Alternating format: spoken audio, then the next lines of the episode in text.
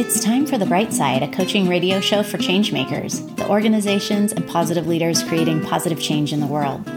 The Bright Side is sponsored by pLink Leadership. At pLink Leadership, we have one big goal to accelerate positive change. It's all based on fusing the sciences of human nature with the discipline of leadership to transform the world at work. Or, as we call it, accelerating positive change in a big way. And now, as your host, Alexis Robin, Chief Experience Officer and co founder of pLink Leadership, I'm here to bring you 10 minutes of insight, theory, and actionable tips to support you on your journey of becoming the best version of yourself. Week two of staying relevant as a leader, and diving in this week, we are talking about feedback seeking and receiving. Oftentimes, you hear about feedback, and a lot of podcasts are focused on how to give feedback. But this one is really about how to stay relevant as a leader. In our four part series, last week we talked about storytelling and crafting a narrative to influence the senior leadership team.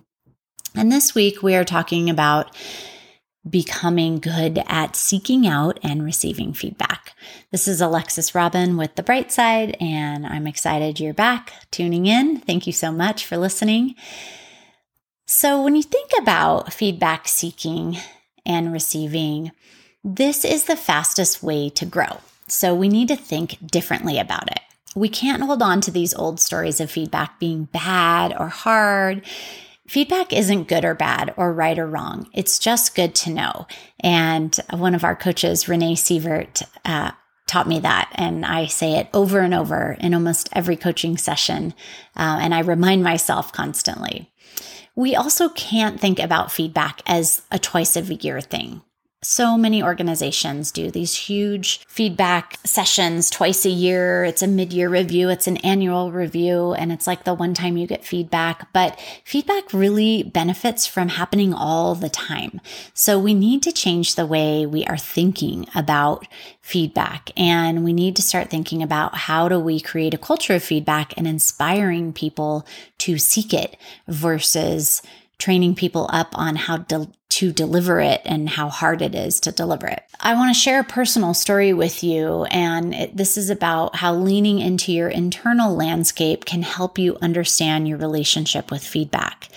So, years ago, I had a 360 assessment where I got feedback from my colleagues and stakeholders. And in that feedback process, we were seeking out the beliefs and assumptions that drove my reactive tendencies. One of the beliefs and assumptions that came up in the digging around there was the belief that I should have known better. Most of these beliefs and assumptions that we have about uh, most of the beliefs and assumptions that we have that drive reactive tendencies are about our value as a person, our safety as a person or belonging to a group, which is also about safety. As we're digging around there, I thought I should have known better. That's so interesting. That's a thought that I think a lot. And I used to get feedback that I always had to be right. And what I realized in digging into this thinking pattern of I should know better is that I was scared that if I didn't know better, that I couldn't trust myself. And that if I couldn't trust myself, I couldn't be safe. So in business, when I would write an article or I would craft a program or I would create something and someone would give me feedback about it, my first response was to get very defensive. And that was just an internal response. It was my, I should have known better coming to the surface. And it made me prickly and it made me resist taking feedback. And really, what would happen is I would get things almost all the way to completion before I'd even ask anyone to look at them. And then I would get really angry if somebody suggested something because then I'd have to go back and redo it. But I never wanted to ask early on because I didn't want to get caught not knowing or having, having not thought of something myself ahead of time. And so when I started working through this with my coach, I recognized this is, you know, number one, this thought shows up everywhere. And number two, even in my personal life. And number two, that it's not serving me. It's getting in my way because by resisting feedback, I had built up this reputation that I was really hard to give feedback to. So people in my organization were terrified to tell me anything that would help me grow. Well, that's a problem, especially when you're in the leadership development space. So I spent a lot of time unpacking this and, and working through the idea that no one should know everything and that there's a lot of wonderful, benevolent sources of feedback in the world that can help you grow faster. By recognizing that and by raising my consciousness to the thought patterns that were driving my reactive tendencies, I was able to notice them when they came up. And so no longer did this kind of subconscious thought have me. I could recognize it. And as soon as I'd start to get a little triggered or I'd start to feel a little bit of defensiveness building when somebody suggested something on a project that I was working on, I reminded myself, hey, like this is great. This is going to help make it better. This is going to help you grow. And that was a game changer for me. I'm now uh, spoken of in our organization as one of the people who invites feedback, who does a really good job at receiving feedback, is gracious about it, and I have a different reputation. And so um, I'm so glad that I had that coach that helped me uncover that for myself because it really was not visible to me in the process. Really understanding the underlying thinking and assumptions and beliefs that are driving your defensiveness can help you understand this relationship with feedback. Another leader that I respect a lot does this great practice in order to get feedback because as you move up the ladder, people give you less feedback. Uh, it gets scarier. Ooh, you're in the C suite. I'm not going to tell you any feedback. Like that's scary. Uh, it feels easier when we're talking to a brand new manager who doesn't have a lot of road under them, or we're talking to a individual contributor, or maybe even if we're a VP and we're talking to a senior manager. You know, it feels like it's my job to give you feedback, but it can feel really scary to give feedback up the chain. And what that means for all of us is that as we move up the chain, we're getting less and less feedback, which means less and less ability to grow faster.